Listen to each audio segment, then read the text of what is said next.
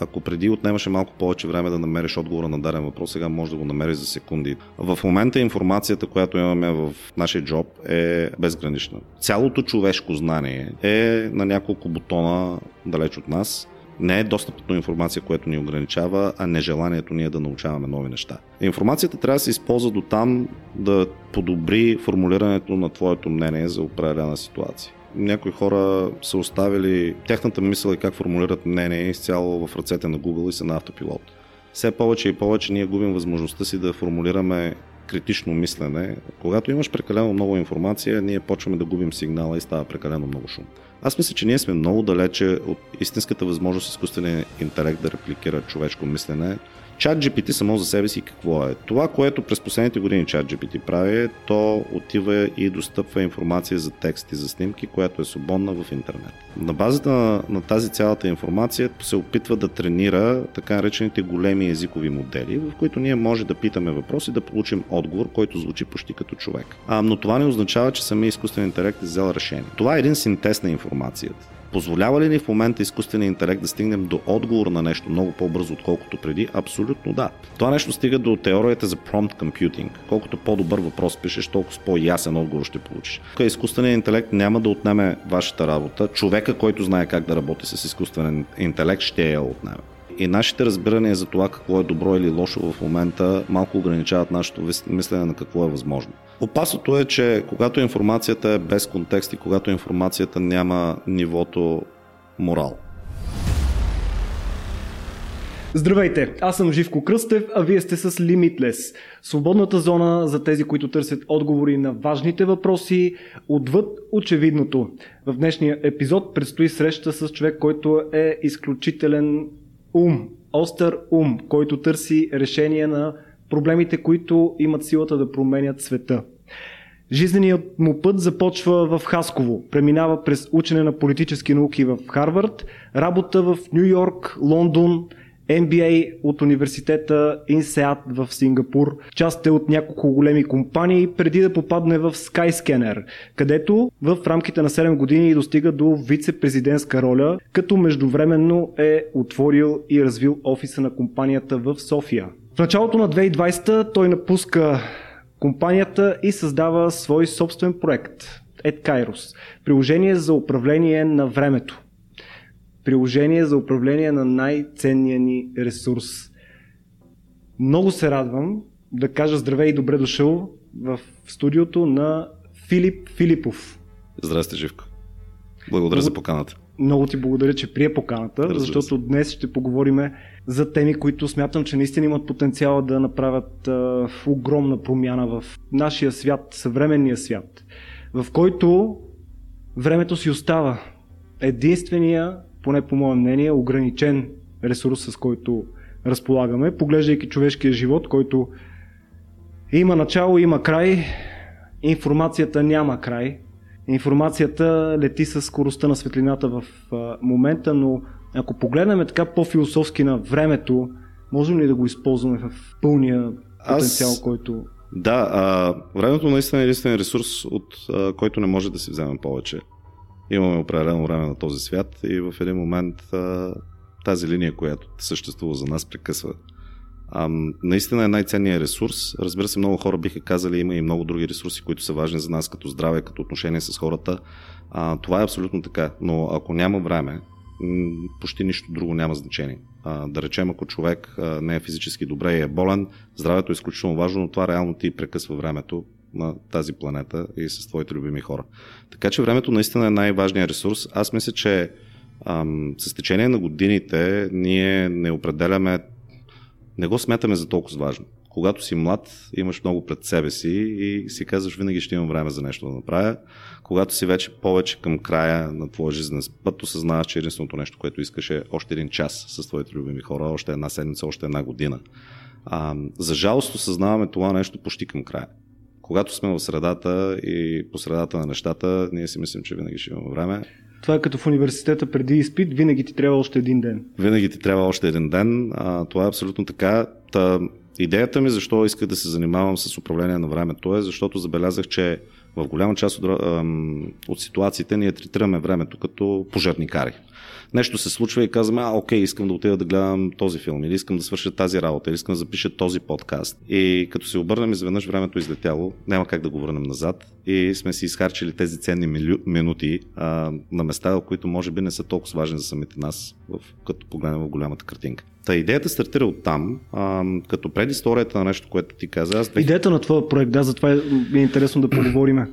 Ед Кайрос, първо да почна с името. Да. Ед от английски е по време на at 8 o'clock, в 8 часа. Кайрос е интересно. Има два концепта за време, а, философски, които идват от Гърция. Едното е кронос и хронология, хронология, както си е на български, което е всяка една секунда, която тече през времето. Той сега е 1 часа, после 2 часа и така нататък.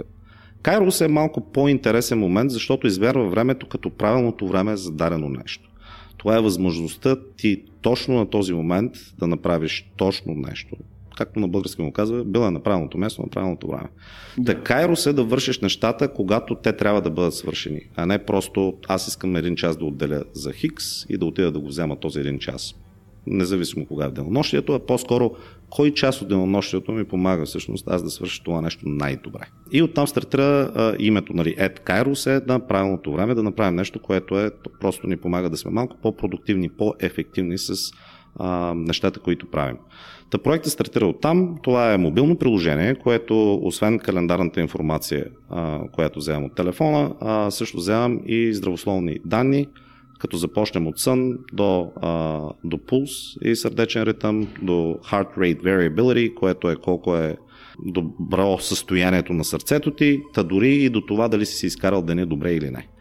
И спрямо това аз мога да ти кажа в кой момент през деня е по-добре да правиш определено нещо. А, доста неща сме чували за това как е по-добре да се тренира сутрин физически, а, да речем кардиото си го правиш сутрин, а следовено правиш а, твоите физически упражнения, които са повече за сила. Това е спрямо да, нашето тяло. А, като се задълбая в темата, а, и аз ме минавам от една тема в друга тук, но Ам, идеята защо има определен момент, в който нещо е по-правилно за теб е все по-развита и тя е научно доказана. Давам ти няколко примера. Дозата на лекарството няма толкова значение, колкото времето, когато вземаш това лекарство.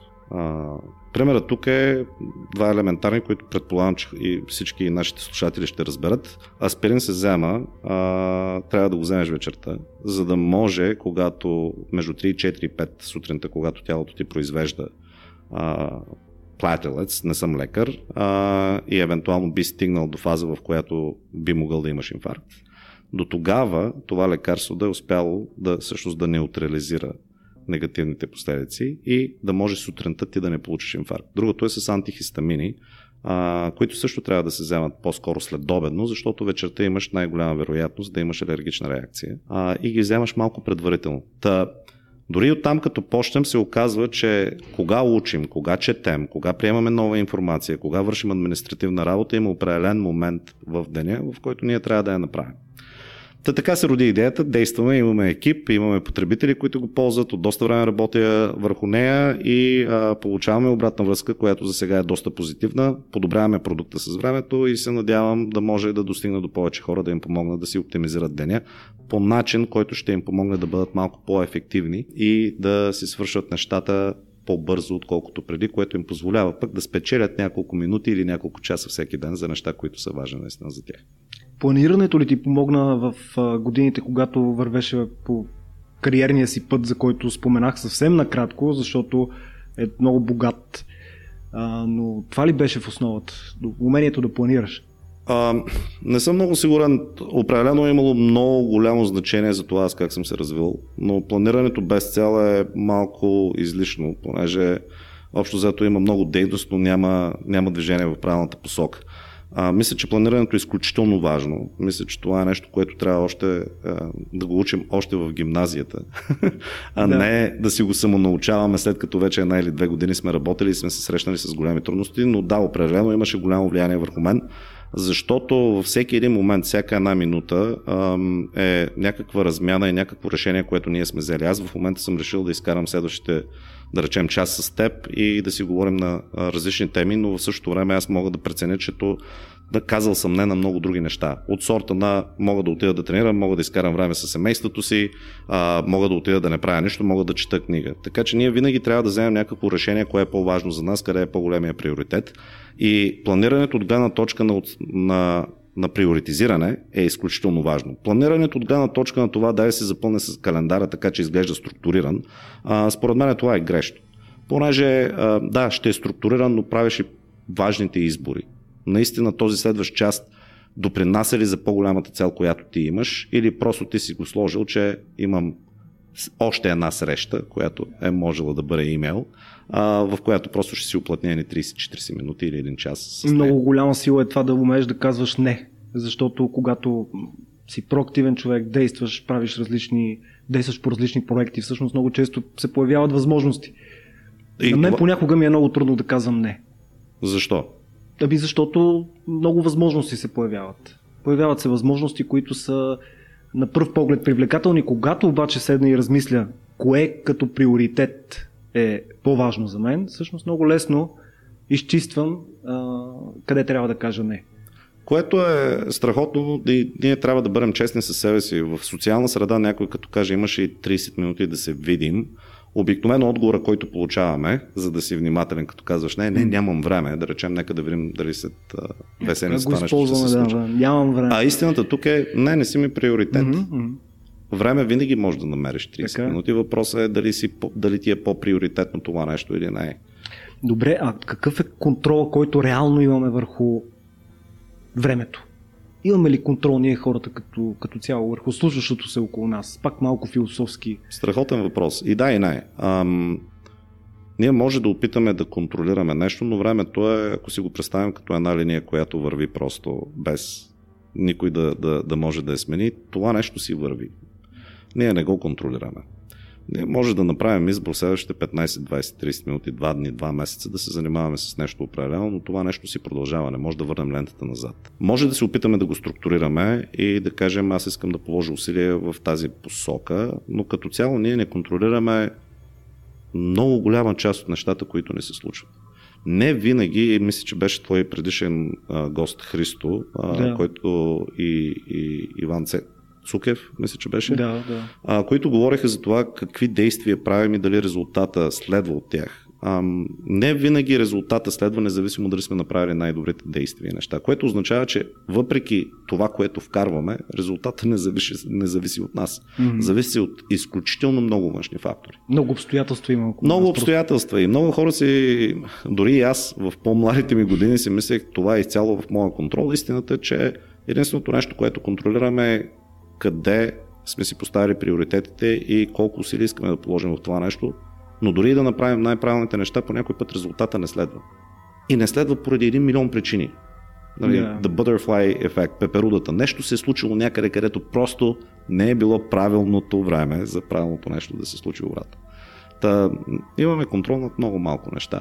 Ако отидем още на една по, по-интересна философска идея, Виктор Франкъл с Man's Search for Meaning казва, че нещо, което не може да ни бъде отнето е нашия избор. Да решим как да се чувстваме Свободен в определена избор. ситуация. Дали го приемаш позитивно или го приемаш негативно, никой не може да ти го отнеме това нещо. Така че общо взето май това е единственото, което контролираме. Всичко останало е малко извън нашия контрол. Има ли теория, която така те е грабнала от книгите, които си чел? Може да споделиме тук и за на каква тема? Имате, да кажем, книга, която е книга, която е променила възгледите за живота, за това как трябва да се случват О, много са. Първо интересно е какво всъщност са книгите. Аз като чуя някой, аз обичам да чета, нали, това е страхотно. Въпросът е как, как четеш, за да вземеш информация, за да научиш нещо ново, за да имаш разговор с автора. А, по някой път приемаме информацията просто така, каквато е. Според мен, а, четенето на добра книга е всъщност изразено ти да имаш диалог с този човек, който е изкарал 10 или 15 години и да синтезира цялото знание, което има и да се опита да ти го представи. И не всяко нещо, което а, е написано в книгите е вярно. И един хубав прочет означава, че ти трябва да отидеш и да поставиш под въпрос част от идеите, които се случват. А, за Виктор Франкъл казахме, тя е страхотна книга. А, последно време, преди няколко месеца, бях прочел една книга на Пол. А, аз съм много зле с имената, но книгата се нарича Happiness by Design или Щастие по дизайн. в която той говори какво всъщност определя щастието и как ние накрая на линейката, за която в началото на разговора говорихме, може да се обърнем и да кажем това беше добър живот и аз съм щастлив където съм.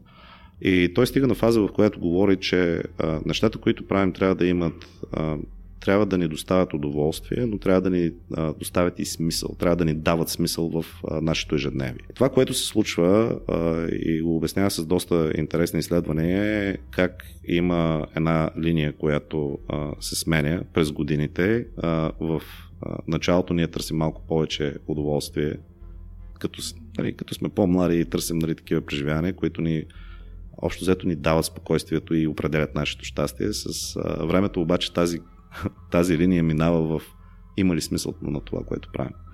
И най-накрая стига до заключението, че винаги трябва да намерим този баланс. Между нещата, които правим, трябва да има баланс дали ни дава смисъл или ни доставят удоволствие. Защото ако отидем в а, само една от двете крайности, Нека кажем, някой работи по цял ден и той се е фокусира да му дава много смисъл, защото работата е изключително важна, но не му доставя удоволствие, този човек най-накрая няма да е щастлив, нали, happiness by design. От друга страна имаш някой, който търси само силните преживявания, които ти дават допаменовия хит а, което е страхотно, но с времето това нещо става все по-безинтересно. Нали? Ако преди за първи път, когато да речем си си купил нова книга и си отворил и си изпитвал голямо удоволствие от това нещо, защото по-рядко го прави, сега в момента, ако всеки ден си го правиш това нещо, няма ти доставя също удоволствие. Така че винаги е да се намери баланса между двете неща от удоволствие и смисъл. И тогава всъщност това нещо води до, до някакъв вид щастие, хармония и мир. Това беше интересна книга, когато е прочетох. Happiness by Design, може да я намерите, щастие по дизайн. Пол мисля, че е първото име, но сега. Превърна ли се в твоята жизнена така формула за щастие? Промени ли се, ако преди това си имал някаква друга? Не, не точно. Това, което осъзнах с годините е, че на всяка една фаза на живота ми, а, когато човек приеме информация, ти имаш а, различен подход към тази информация. А, аз много бях впечатлен от 1984, когато бях в гимназията което се оказа общо взето инструкциите какво ще се случва в бъдещето. Така ли ги приемаш? тогава беше много впечатляващо за мен, защото виждах една, един друг поглед на нещата. Нали? Аз съм а, роден 84-та година, така че аз съм хванал малко от идеята от а, нали, Big Brother, ако го определим с комунизма, което не е задължително вярно, с нали, транзиция, нали, с промяната към демокрацията. А, и, и може да го погледне и да каже, малек това какво нещо е било. Реално ние в демокрацията виждаме колко всъщност има контрол а, такива големи организации или правителства или фирми над нас. А, но по-късно, а, нали, Виктор Франкъл бях прочел преди няколко години, а, миналата година прочетах Happiness by Design. Истината е, че а, с течение на времето ние правим различен прочет на една и съща информация. Аз съм сигурен, че ако прочета Happiness by Design след 10 години, аз ще имам различна идея какво всъщност тази книга ме е научила. Така че няма точно книга, която да каже, ето това е книгата, четете и това е а, нещо, което ще ви даде идеята за живота. По-скоро бих казал, трябва да четем доста и много и да сме много критични към информацията, която приемаме като цяло. Тук даже бих допълнил а, това, че е важно да синтезираме всичко това, което получаваме като информация от света около нас. Смятам, че е жизненно важно в ерата, в която информацията всъщност се явява неограничения ресурс, с който разполагаме и то е изключително достъпно. Аз така по него виждам в момента изключително достъпно да се превърнеш в човек, който така е някакъв гений. Може да се превърнеш и в много посредствен човек, който използва технологиите така, че да се взима информацията без да я осмисля, без да просто да върви по течението. Това е много интересна тема, защото ако преди ние не сме имали достъп до информация и достъп до информация е бил през а, така наречените. Бил е труден. Трябва да отидеш в определен университет, за да имаш достъп до тези книги, до тези професори, до този начин на мислене. Или трябва да си част от определена фирма, за да можеш да го видиш. Или ако върнем малко лентата по-назад от някакво общество, което споделя тези мисли.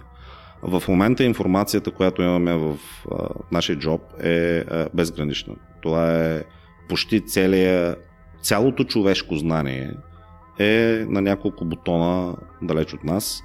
А, Навал Равикант, който е доста синтезиран модерен философ, бих казал, е а, това нещо, което той казва е, че а, не е достъпа до информация, а, не е достъпът до информация, което ни ограничава, а нежеланието ние да научаваме нови неща.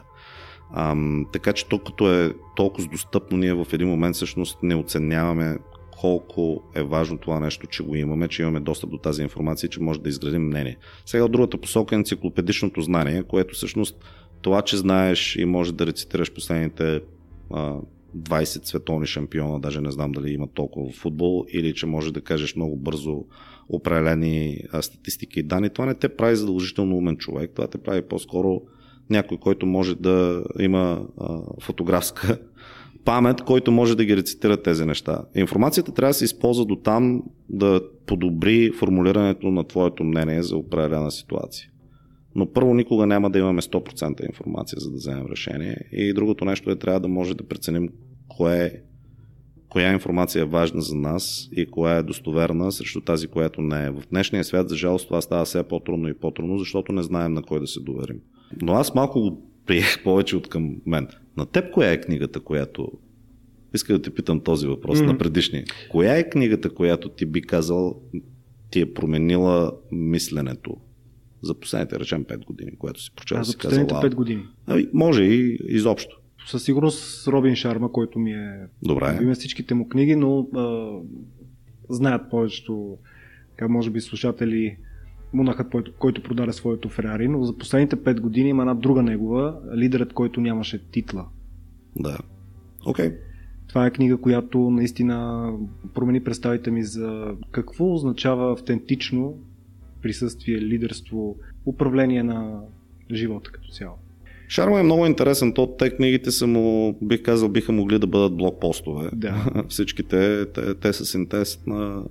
Крайна сметка, ако трябва да, да теглям чертата, аз би го определил като бъди в настоящия момент. Mm-hmm. Ам, но това е интересно. Добре, окей. Да, Ще да, ги препочета част от тях сега да видя дали бих а, видял нещо различно. Това, което, над което имаме контрол, понеже си говорихме и за контрола, е това, което правя тук и сега. Това, което правя тук и сега, ще предопредели това, което. А, какво ще бъде моето бъдеще. Но а, мен ми се ще да поговорим за този а, наистина неограничен достъп. А, според теб до къде ще доведе? Сега не искам някакво пророчество за бъдещето, но по-скоро твоята гледна точка. То вече почва да води до, до доста интересни неща, защото някои хора м- са оставили тяхната мисъл и как формулират мнение изцяло в ръцете на Google и са на автопилот.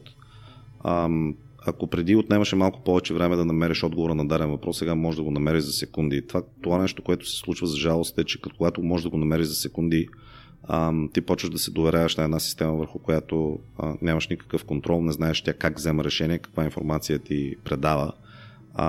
И ние губим нашата възможност да всъщност да анализираме данните и да формулираме наше собствено мнение. И това е доста страшно и плашещо, защото а, във всеки един момент ние се опитваме да намерим по-късия път до дарено нещо. В момента това нещо не е разрешено с света на технологиите, да намерим информация. Все повече и повече ние губим възможността си да формулираме критично мислене, в което да седнем за една-две минути и да кажем това наистина така ли.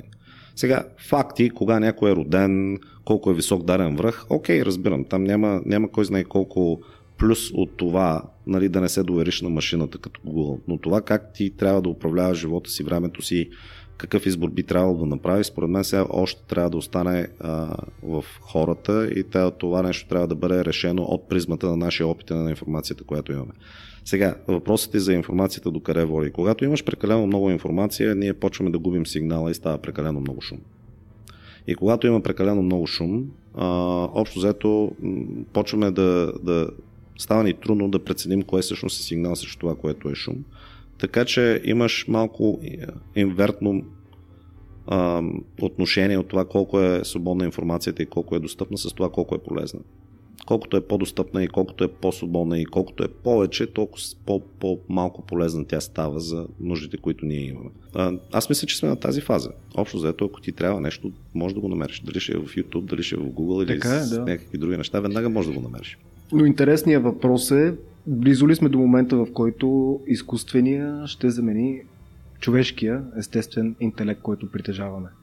Аз не мисля, че това нещо ще се случи в нашите животи, предполагам. В момента има доста, доста голям ентусиазъм около това. Вижте как изкуственият интелект да работи. Нека и да кажем за нашите слушатели, най-вероятно сте чули за чат GPT, как изкуственият интелект изведнъж е стигнал на фаза, в която вече почва това нещо да се развива и почва да отнема а, работата на хората. А, аз мисля, че ние сме много далече от истински, истинската възможност изкуственият интелект да репликира човешко мислене и възможността ние да, да си правим изводи и възможността ние да формулираме мнение. Чат GPT само за себе си какво е? Това е а, и за слушателите, ако да, отидете на ChatGPT.com. Просто обяснение за човек, който не е чувал. ChatGPT за последните, това е продукт на компания, която е наречена OpenAI, отворен изкуствен интелект, mm-hmm. а, която е финансирана от а, доста интересни американски инвеститори, между тях Илон Мъск, както и Microsoft, Microsoft. инвестира в тях, а, дори и в момента инвестира. И това, което през последните години ChatGPT прави, е, то отива и достъпва информация за текст и за снимки, която е свободна в интернет. А, на базата на, на тази цялата информация се опитва да тренира така наречените големи езикови модели, в които ние може да питаме въпроси, да получим отговор, който звучи почти като човек. Примерно там някой може да отиде и да каже, искам да ми обясниш ядрения процес като за 3 годишно дете, за да мога да разбера как това нещо работи и ти ще получиш най-вероятно а, обяснение от около стотина думи, които са на много достъпен език.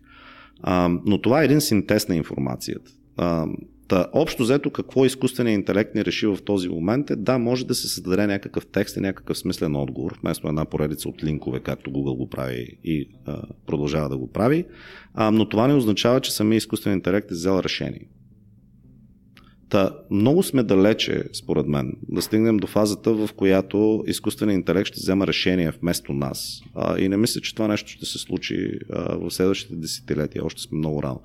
Но Позволява ли ни в момента изкуствения интелект да стигнем до отговор на нещо много по-бързо, отколкото преди? Абсолютно да. Ако си лекар и имаш нужда да претърсиш цялата база данни, която съществува, да речем, в целия свят за дарена определена болест и ти да получиш отговора. Живото спасяваш най-вероятно много бързо. Страхотно. Чат GPT е страхотно нещо за това. Даже имаше един-два случая, в които те са минали а, теста Bar Exam, който е теста за право в Штатите и как те са минали Medical Exam, който е в края след като завършиш а, медицинското си образование в Штатите, как ChatGPT е успял да ги премине тези тестове. Страхотно. Но крайна сметка това е пресъздаване на една информация, а не мисъл сама за себе си от изкуствения интелект. И всъщност ефектът е точно пестенето на най-ценния ресурс, за който говорихме. Ти го прилагаш и в а, твоя проект. Аз го прилагам в... По какъв в... начин го използваш? В Edkairos начинът по който ние се опитваме да го направим това нещо е да вземем информацията от твоите здравословни данни, от това ти как си определил дали денят ти е добър или лош, или от информацията, която е какво си правил през деня и да го синтезираме, за да може да речем другия път, ако кажеш, а, нали, искам да направя една, едно на едно среща между Филип и, и Живко, а, ние на база на тази информация, която е била в миналото, да ти кажем, това е най-доброто време, защото обикновено в 9 часа вие се срещате, пиете кафе или кареси и така. Това не спестява много време и общо взето ти създава един персонален асистент, който те познава достатъчно добре да знае кое ще ти хареса и кое не. Но крайна сметка ние това го правим като предложение. Всичко е прекалено релативно. Ти можеш да се събудиш и да кажеш, да, в 9 часа в петък това нещо не работи за мен. Пак има свободен избор. Имаш свободен избор. И крайна сметка това, което на нас ни спестява и което вземаме като информация, е да може да вземем една голяма база данни, да извлечем някакви интересни неща и корелации, които ние виждаме, че са се случили, но това не означава, че това нещо ще бъде приложено. Ти просто можеш да кажеш, да, в петък аз имам, нали, стана сутринта, не се чувствам добре, не съм си пил още кафето или не знам какво. И това е твоето лично нещо, така че независимо какъв изкуствен интелект аз ти предложа на теб като потребител, ти можеш да кажеш, да, но това време не работи за мен. Ако говорим конкретно, между другото, тук ще върна пак на, на чат GPT, ам, това, което е интересно е, че е много важен въпросът, който задаваш на чатбота. Да. За да получиш качествен отговор. Защото има и хора, които казват, бе, всъщност не ми харесва как ми отговори за тази определена... За въпрос. Тоест, не ми хареса как отговори на, на моя въпрос.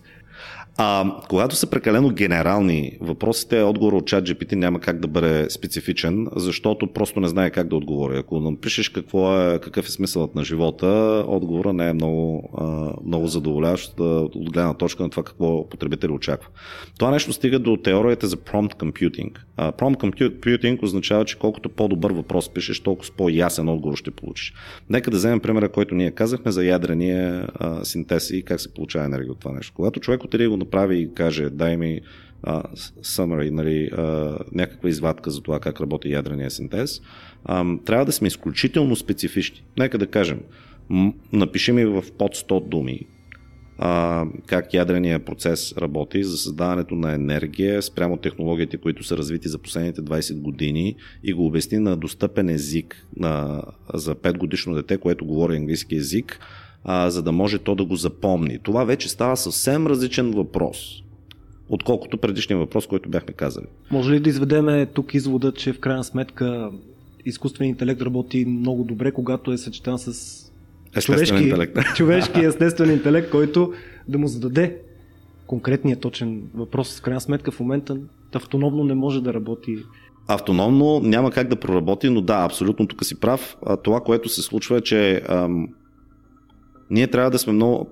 Това е един тип тул, един тип програма, която може да бъде изключително полезна и може да бъде изключително безполезна. Ако не знаем как да работим с тази програма, с чат GPT, отговорите, които ще получаваме, няма да са задоволителни и ще си кажем най-вероятно, бе това нещо не работи. Колкото по-специфичен въпрос създаваме, колкото повече се научаваме да тренираме алгоритъма от другата страна и да му даваме обратна връзка. Това не е така, правилният отговор е това.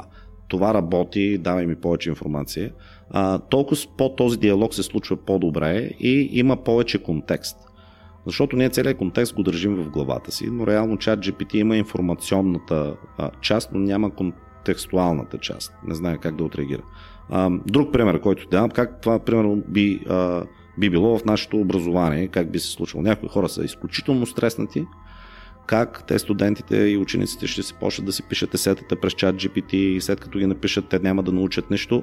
Това добре ли е или е зле? Тук не мога да ти кажа. Защото истината е, че ако имаш един ученик, който е на 16 години, по-правилно ли е да се опитаме този човек да го караме да рецитира или да си спомня някакви текстове и да ги приписва, да научи 20 теми, за да речем студентския си изпит и просто да отиде да ги пренапише и там реално какво тестваме? Възможността на този човек да запомне 25 страници темата по история, която се е изтеглила на изпита или всъщност ще се радваме повече този човек да се е научил как да работи с всички възможни потенциални решения, които съществуват в днешния ден, 2023 година, за да може да свърши работата си по-добре. Често казано, аз бих оценил повече човека, който се е научил как да работи с изкуствения интелект. За Тъй да като му е необходим интелект, извинявай, че те прекъсвам, чрез който да всъщност да генерира да, и, и то го основният цитат тук е изкуственият интелект няма да отнеме вашата работа. Човека, който знае как да работи с изкуствен интелект, ще я отнеме. Аз обаче съм си подготвил тук един друг цитат, който е от самия чат GPT, който е попитан за влиянието на самата технология върху в образователната сфера. Да. И какво отговаря? Възможно е учениците да не освояват материала толкова добре, колкото биха могли иначе, това може да доведе до проблеми, когато от тях се очаква а, да се представят на изпити, на реални приложения. Интересно е, че Playground, инструмента, който е пак на OpenAI, запитан този въпрос, отговаря следното нещо. Последиците от използването на изкуствен интелект за домашна работа са мащабни. Това би могло да доведе до бъдеще, в което изкуственият интелект се използва за извършване на всички видове дейности, които по-настоящем се извършват от хората. На къде отивам? Хората напоследък говорят много за тази технологична безработица, която се задава. Нали, от образованието малко да минем на приложението в различни отрасли, където е възможно. Или всъщност въпросът е, възможно ли е хората да загубят скоро време работата си? Да, абсолютно. Отговорът тук е абсолютно е възможно те да загубят сегашната си работа, която имат. Но аз не мисля, че а, ние като човечество и като общество няма да намерим начин за по-креативно приложение на, на уменията, които имаме. А, давам ти пример. Сигурно преди 200 години една от страхотните професии е била ти да си водач на конска карета. Mm-hmm. Защото е имало много а, много хора, които са имали конски карети и това е била абсолютно търсена работа, предполагам. Най-вероятно някой ще ме обори, но предполагам. В днешно време, преди автомобилите. В, това, в днешно време това нещо не съществува. Ще дойде ли момент, в който професията шофьор ще бъде ограничена, понеже вече имаме достатъчно добро автономно шофиране, най-вероятно това ще се случи. Но какво се случва тогава? Това отваря една страхотна възможност за хората, които за следващите поколения, които всъщност ще могат да приложат техните знания и умения време върху неща, които не са решени, върху неща, които са по-креативни. Аз не виждам кой знае, кой знае каква а, полза от това някой да речем да, да, да използва, да речем, фактури и да ги вкарва в компютър. Това не е добро оплътнение на твоето време. Това е работа, да, тя ти плаща заплатата. Рутинните дейности. Рутинните дейности, колкото повече от тях ние отнемем, толкова си по-добре. Защото ние като човечество се движим напред поради креативността, която създаваме. Някой вижда някакъв проблем и решава да създаде решение за него и, и се опитва да го създаде и по някой път решенията са толкова си извън нещо, което ние сме очаквали, защото някой си го е представил. Изкуственият интелект все още работи върху база информация, която има, но не сме стигнали на фазата, в която изкуственият интелект почва да, ам, да работи до такава степен, че да, да е безкрайно креативен, без да му зададем ние какво точно трябва да направи, той няма как да направи каквото и да е било. Не сме видяли изкуствен интелект, който да е трениран да създава картина на Mid Journey, една от, едно от приложението, което като опишеш нещо, ти излиза дарена картина и е много добре нарисувано, но това не го прави самостоятелно. Все пак някой от нас е казал направи това. Та, трябва ли да се страхуваме за работата си? И да и не, от гледна точка на това, че аз не мисля, че ние като човечество ще стигнем на фаза, в която ние няма да имаме къде да приложим нашите умения и знания и, и нашата креативност просто ще е под друга форма, в друга сфера. Тоест Рутин... трябва да се адаптираме. Трябва да се адаптираме. И обикновено е шоково, когато има нова технология, защото хората казват, милиони хора ще си загубят работата. Понеже ние гледаме тук и сега, което е окей. Okay. Но ако трябва да, да, да се качим малко по-нагоре и погледнем и кажем, добре, след две поколения, ще има ли нужда от тези 10 типа работа? Не, а това лошо ли е? Ми може би не е лошо, защото тогава следващите две поколения, нали, след две поколения хората, които са най-вероятно ще се опитат да, да се развият в друга насока. Което е хубаво. Това е прогрес. Че ние стигаме до следващата стъпка и до следващата стъпка. От морална гледна точка по отношение на, разбира се, следващото поколение, за хората винаги е важно. Моето следващо поколение как ще израсне. Голяма част от нас, всяко едно поколение не харесва следващото mm-hmm. поколение и казва, вижте те как израстват, да. тези от тях нищо няма да стане, те са на TikTok по цял ден, сега се пише е? домашните с изкуствен Според интелект. Е. Аз съм сигурен, че и нашите родители са били от тези деца, какво ще стане, по цял ден са на компютър, задръстали са ми телефонната линия, какво е това нещо, интернета и така, и така и техните родители. Аз мисля, че ние се развиваме като свят и човечество ам, много по-бързо, отколкото преди имаме доста до технология, която преди даже не сме си я представили. И, и нашите разбирания за това какво е добро или лошо в момента малко ограничават нашето мислене на какво е възможно. Следващото поколение ще намери интересни приложения, в които чат GPT или другите форми на изкуствен интелект ще бъдат приложени на проблеми, които ние сме, не сме успявали да приложим. Пак вземаме един ам, доста интересен пример. Ако чат GPT се приложи не за домашната работа, в която детето ми нищо няма да научи. Добре, а ако детето знае как да използва ChatGPT и е лекар и може да синтезира цялата информация, която е свързана с лечение на рак и това нещо да спести едни 10, 12, 18 години работа, за да може в 6 месеца да, мога, да имаме по-добър старт. Това не е ли едно страхотно приложение на изкуствения интелект? Аз мисля, че е. Ако това ни даде възможност как ние да управляваме а, ресурсите, които имаме по много по-економичен начин, без толкова нали, загуби, добро решение ли? Е? Страхотно решение. Така че аз мисля, че това е един страхотен потенциал, който се случва за бъдеще. Не съм притеснен за работите, които ще се случат. Не съм притеснен и от гледна точка на света. Ще видим. В действие от 30 ноември миналата година, но е подготвен много преди това. Да. И Илон Мъск е един от основателите. Интересно защо 2018-2019 мисля беше, напуска и заявява не сме далеч от а, един опасно добър интелект. Кое е опасното? Опасното е, че когато информацията е без контекст и когато информацията няма нивото морал, тогава хората, които създават този изкуствен интелект, защото все пак той не се самосъздава, той е създаден от хора, те вкарват техните собствени предразсъдъци решения и морални норми в този софтуер. И когато имаш софтуер, който е вече с предразсъдъците на програмистите, които са го писали, тогава това означава, че решенията, които този софтуер изкарва, ще имат предразсъдъци. Няма ниво, изкуствен интелект оптимизира.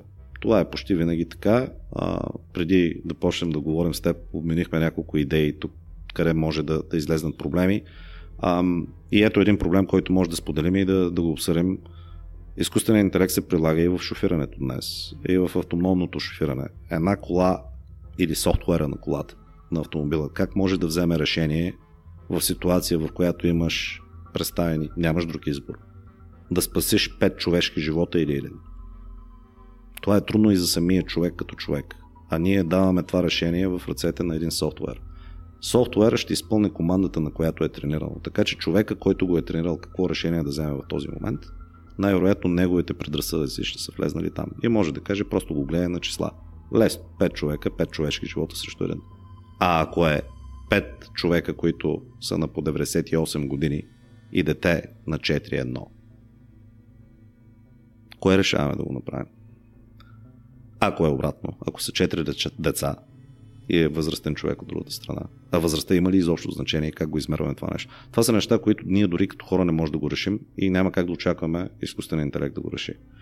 Та, когато Илон Мъск или някой каже това ще доведе до много проблеми, това ще доведе проблеми от гледна точка на какъв е морала, когато имаш точно такъв тип трудни решения. Решението е лесно от гледна точка на вземи този Excel spreadsheet и ми го вкарай в графика и ми кажи за какво се случва, когато примерно цената на борсата на Амазон падне с 12%. Това е елементарно. Това е един анализ, който е направен. Но там, когато дойдем до тези трудни избори, какво се случва? Как решаваш? И дали изкуственият интелект ще играе ролята на може би най-интересното и специфично е това, тази способност за самообучение. Тоест, събирайки информация от всички потребители, които само за 5 дни говориме за 1 милион потребители, потребители които се случват, да, да, да. Сабскрайбъри, потребители, които да, се случват. Това е огромна цифра и в момента дори проблема е всъщност, че а, просто е пренатоварена самата а, система. Да, окей, okay, но ето дори, дори в този момент е много интересно. Света е 10 милиарда. Нека да кажем, че а, малки деца и а, възрастни хора няма да имат достъп до това нещо. Ние тренираме за едни 6 милиарда за останалия свят, да речем, от хората, 1 милион човека които са технологично насочени, които имат интернет връзка, най-вероятно са чули за това нещо. Така че това е много специфична група и в момента изкуственият интелект се тренира на техните въпроси, те какво казват дали е правилно mm-hmm. или не. Така че изведнъж един милион човека всъщност тренират това нещо. Това докато не е достъпно за абсолютно всеки, в който ние вземаме всяка една гледна точка предвид, не мисля, че ние ще стигнем до решения, които имат някаква логика. И става малко а, един много вокалната вокалното мълцинство почва mm-hmm. да определя всъщност това нещо как се развива и как да се развива за бъдеще. И да, и, и това означава, че всъщност отговорите ще стават все по-грешни и по-грешни, защото ние имаме вече много ясно изявен сегмент, който се опитва да го тренира това нещо по начин, по който те мислят. Те най-вероятно са еднакво мислещи. Но за да имаме баланс, трябва винаги да търсим и различната гледна точка. Илон Мъск споделя и друго, че всъщност в самото начало системата е била с отворен код и е била по-скоро като едно НПО, така да ако мога да се изразя. Може би не е точно правилно, но всъщност комерциалната цел. Къде се появява и според тебе маркетинг ли стои зад въобще така е внезапното, то не е внезапно, но за големите обществени маси Внезапно пускане на чат, чат GPT оттам Microsoft а, подписва сделка с тях. Да. Ам, Проектът е open source, което означава, че всеки един може да отиде да види кода, да вземе част от този код и да, да пише допълнителни неща. Няма лиценз към него, затова е open source, но и всеки може да допринася към този код. А, самата организация като OpenAI все още е така направена, въпреки че те вземат частни инвестиции, но а, резултата от инвестицията, да речем, на Microsoft или на един частен инвеститор, а, а, има лимит. За това нещо, ако тази компания на теория е 400 милиарда понеже толкова пари са направили от потребителите, Microsoft и хората, които са инвестирали, няма да се възползват от тази крайна оценка, защото при тях е казано повече от а, а, 100 пъти не може да се направиш парите и така. Но защо трябва да има външни инвестиции за цялото нещо? Защото силата или по-скоро computational power и, и какъв тип ресурси изискват тази цялата информация да бъде синтезирана и да бъде трениран този модел е изключително, изключително голяма. Което означава, че това нещо струва пари. В момента чат GPT губи между 3 и 5 милиона долара на ден. Само за да може да отговаря на въпросите на някои хора, които отиват и казват как да говоря с 5 годишното си дете. Това е изключително, изключително скъпо нещо. Така че те без инвестиции няма как да тръгнат напред. Ам... Лека по лека отиваме към платената версия, която. И тази платена версия ще съществува, но нека да бъдем честни тук. Хората казват, че GPT е изкуствен интелект. Това е една част, която беше направена по много хитър начин, достъпна до много хора, за да видят потенциала на изкуствен интелект. Но всяка една голяма компания има изкуствен интелект и тя не го има от вчера, го има от години наред, който, който се използва за различни цели. А, някои хора казаха и пред, предрекоха смъртта на Google малко прекалено рано, отколкото трябва да бъде. Но Google използва изкуствен интелект вече с години, а, за да могат да оптимизират рекламите, които се случват, да, за да могат да махнат а, фалшивите а, информационни източници, за да не излизат повече и така. Те използват изкуствен интелект. Просто до сега не е, бил във интересно... форма достъпна за човек. Интересно е да го подчертаем това, защото може би хора, много хора не си дават за сметка всъщност, че е използвана вече такава технология. О, тя се използва през цялото време, дори и на Фейсбук. Фейсбук, Мета. Фейсбук и Мета, разбира се, какво виждаш ти през Инстаграм, факта, че да речем някои снимки ти харесват повече от други. Да речем, аз съм фен на NBA и колкото повече има NBA видеа за баскетбол, толкова повече ми дава обратно NBA видеа. Това нещо не е направено просто с директно, ако това се случва, направи това, а това нещо е базирано на изкуствен интелект. Може би не е същата форма, в която ние го виждаме през чат GPT, но това също е AI. Artificial Intelligence, който е базиран на а, хубав Machine Learning модел. Но тук идват няколко други интересни проблема, които са. Ние много задълбахме в темата за изкуствен интелект. Първият проблем е а, легалният проблем, а, който е, ако вкараме аз и ти текста, текстовете на Христо Ботев, стихотворенията и ги вкараме в изкуствен интелект и кажем искаме Филип и Живко двамата да създадат стихотворение в този стил. Кой всъщност притежава правата на това нещо? Авторските права. Кой е с авторските права? В случая mm-hmm. с Христо Ботев, разбира се, там нямаш права, които трябва mm-hmm. да бъдат изчистени. Но ако ти си един артист, който създава с изключително много труд нещо, дали е песен, дали е текст, и аз и ти отиваме и казваме, искаме да звучим като Дрейк, искаме да звучим като Eminem, искаме да звучим като Риана.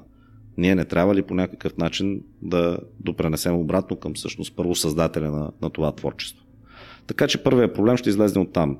На каква информация е трениран този модел за изкуствен интелект, а, който става доста сложен, което според мен с времето ще ограничи всъщност информацията, която, върху която самия модел е трениран като цяло.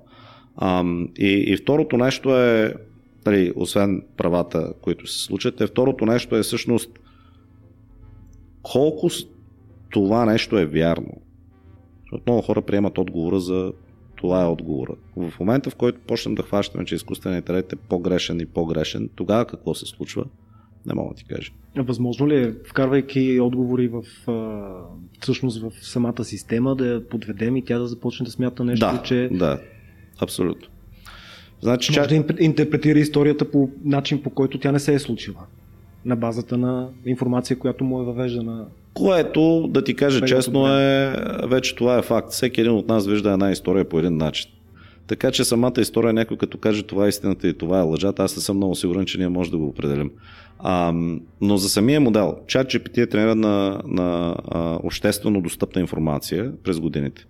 Нека да кажем, че искаме да направим отделен модел, който ние тренираме и ние абсолютно може да тренираме модела и да му вкарваме информация и да казваме това е истината. Залзяваме кода и казваме от тук нататък ще тренираме. Както ние в Edkai разправим, ние го тренираме на модела на твоя календар. Това не е обществено свързана достъпна информация, което означава, че ние много специфично го тренираме за теб. И общо взето каква информация ти вкарваш вътре, ще ти изкара спрямо това какво ти вкарваш вътре.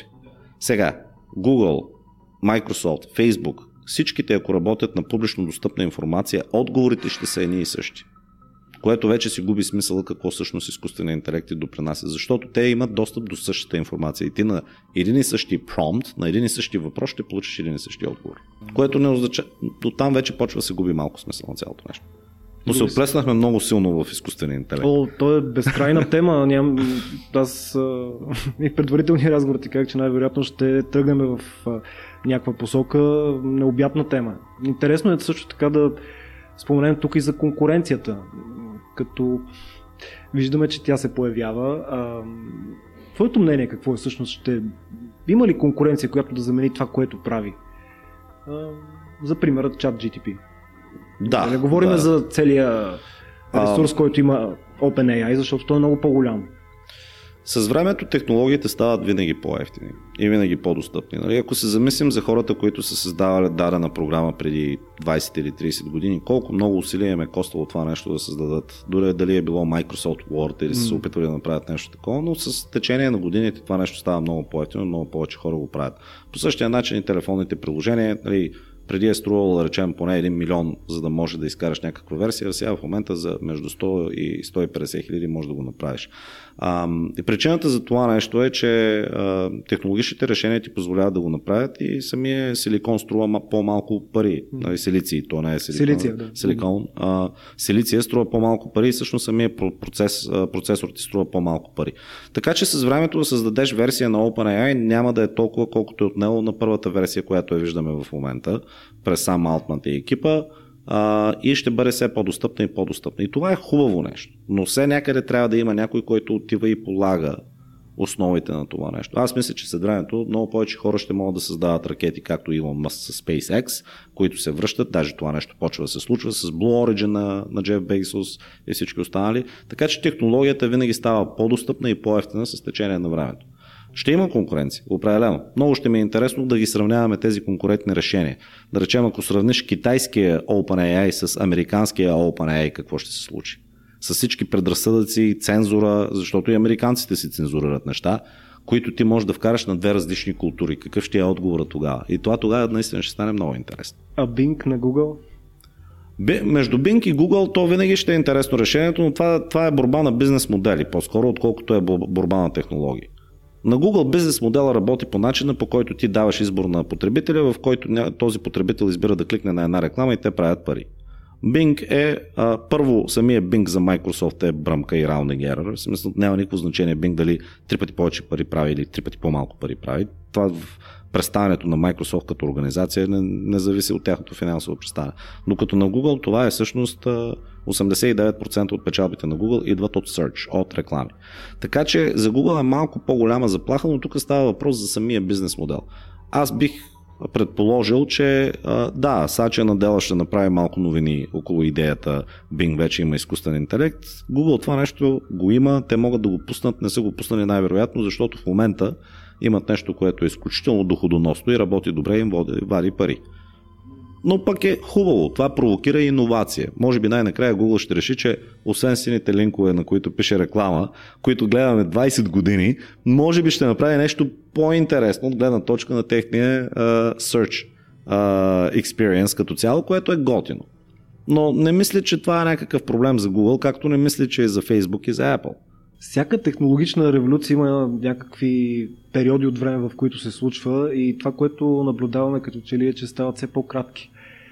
Имайки вече изкуствен интелект и такава технология, дали тя може да повлияе на други технологии, като биотехнологиите, нанотехнологиите, да се развият много по-бързо, отколкото сме очаквали.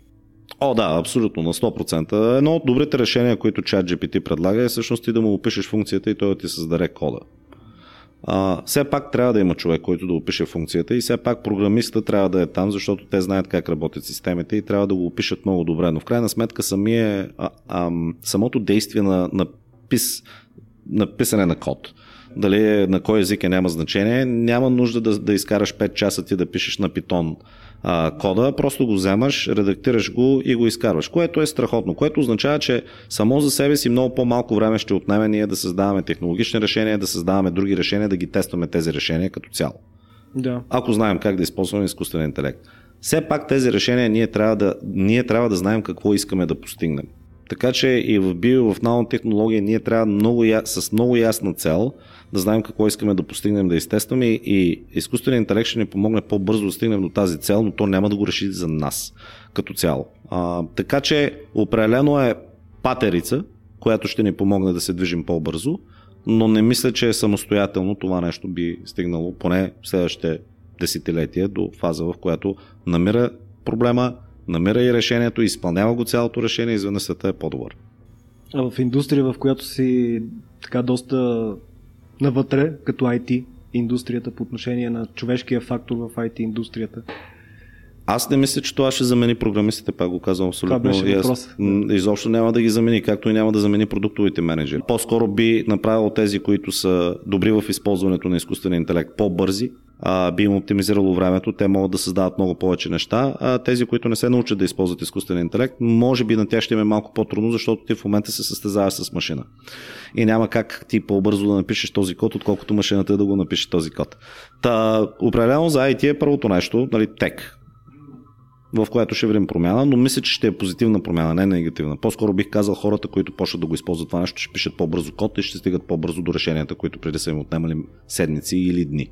Има ли някакво несправедливо предимство или по-скоро е справедливо това, което ни дава изкуствения интелект по отношение на конкуренцията в един бранш като IT сферата? А, първо това нещо е достъпно което означава, че то не е... Хубавото на, на OpenAI и на ChatGPT е, че за първи път ти можеш да си платиш и да получиш тази, този вид а, решение. А, и общо взето, мисля, че всеки има правото да реши къде да си постави техните ресурси и да каже, аз искам да си платя нали, и да го използвам. Докато да речем, дори преди ноември 30, както ти казваш, на Google AI е затворен за Google. Само те го ползват. А сега в момента всеки може да го ползва. Така че аз мисля, че има едно демократизиране на достъпа до изкуствен интелект, който да, струва пари, просто защото това нещо е скъпо, но е нещо уникално. Всеки може да го ползва. И аз и ти може да отидем да го ползваме и евентуално ще ни отнема много по-малко време от това, което правим на дневна база, за да си свършим задачите и си свършим, да си свършим нещата. Каква е твоята визия за бъдещето, което предстои? Аз съм оптимист. Аз вярвам, че ние се движим в правилната посока и като цяло светът е много по-добър, отколкото е бил преди. Само едно допълнение. Ако Казах. сложим примерно един период 20 години напред, как ще изглежда света, например изкуственият интелект, докъде ще е стигнал? Ам... А, това е страхотен въпрос, защото... Ще има ли пришелци? Почти всички От космоса, винаги... друга О, цивилизация. Абсолютно не мога да ти кажа. Като цяло не мога да ти кажа какво ще се случи следващата седмица. Мога да предположа, а, но а, според тенденциите. Това, което ние казваме за бъдещето е винаги много лесно нещо, защото никой не знае и общо взето малко вървим след факта и казваме, ето аз ви казах преди 20 години, че точно така. Това, което виждам от към тенденциите, което се надявам силно да се случи е следното нещо. Аз се надявам силно тези технологии да бъдат използвани за нещо смислено.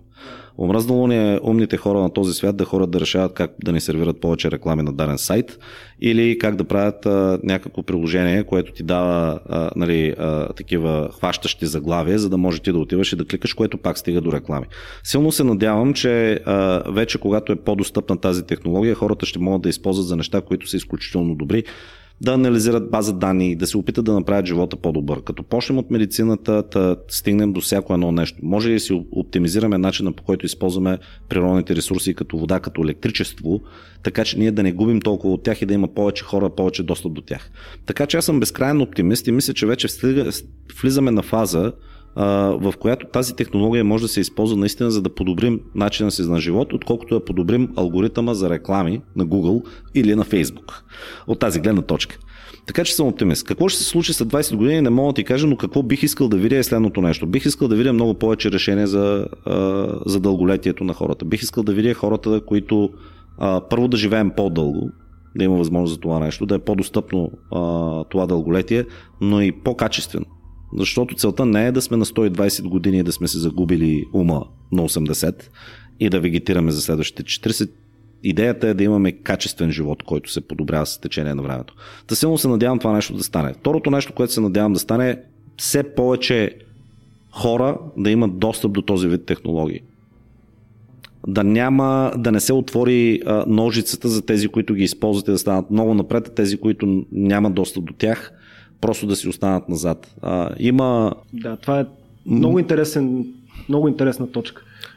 А, и... Пропаста между хората, които използват и тези, и тези които не използват технологията.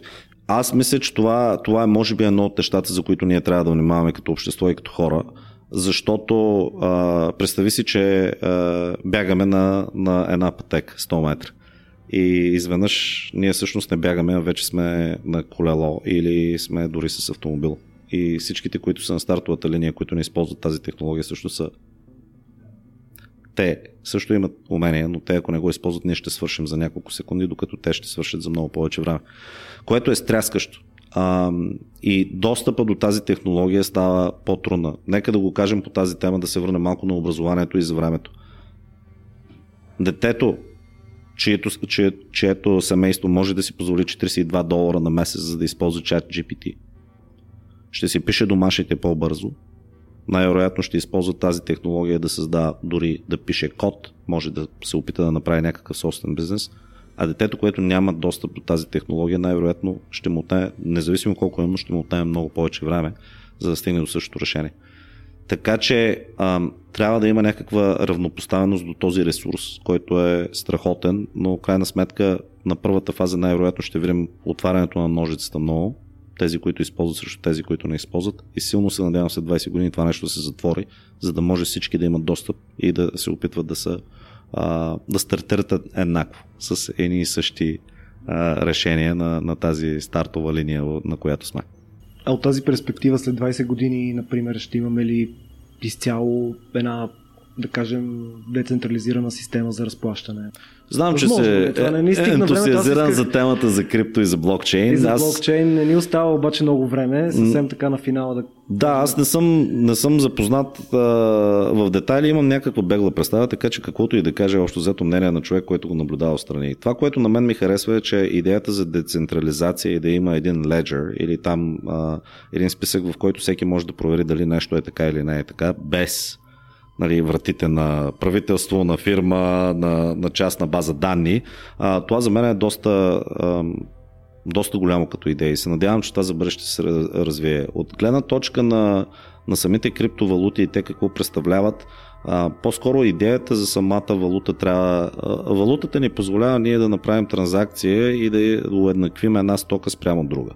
Преди е било бартер. Аз ти давам от моето месо, ти ми даваш от твоите зеленчуци и така. Но валутата ни дава, то е преносител на стоеност. Това е самата валута.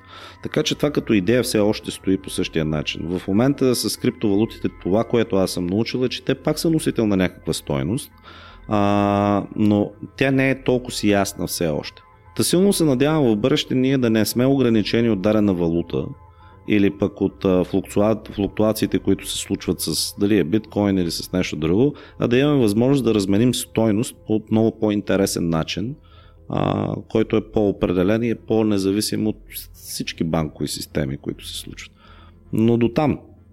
Това е моята надежда по-скоро, но все пак аз те го разбирам достатъчно добре, за да мога да кажа къде би имало сега в момента проблем или не. Това, което се вижда е, че все още няма достатъчно приемане на криптовалутите и альтернативните валути. Ам, и евентуално нали, с времето ще намерим по-интересни случаи, в които това би било логично. Мисля, че аз и ти имахме този разговор, в който казахме защо не кадастъра да е на блокчейн? Защо не притежаването на, на дарен имот или на дарен на, да, недвижимо имущество, това нещо да си има един независим източник на, на истина, което през годините ти можеш да видиш кой го е притежавал, за каква сума го е а, приел и така, което го прави много по-отворено за всички останали и а, има, имаме еднакъв, еднакъв, еднакъв достъп до а, информация. Ще поживеем и ще видим. ще поживеем и ще видим. Докъде ще доведе... Времето ще покаже. Времето за да се върнем обратно този... на, на началото на разговора. Това, което държиме е всъщност наистина най-опасното нещо ли е, което се случва, понеже говорихме така доста за изкуствен интелект, но аз ще се радвам с теб да продължиме в, да ми гостуваш отново и да продължиме разговор, който ми е безкрайно интересен. Ти спомена за стойността. Благодаря ти, че сподели тази стойност с зрителите на Limitless. Ако не сте се абонирали, може да го направите сега, за да не пропускате епизодите. Много ти благодаря, Филип, че благодаря, отдели от най-безценния си ресурс и се надявам този един час да е бил полезен за всеки един от вас, които сте гледали. А сега ви казвам довиждане и до нови срещи!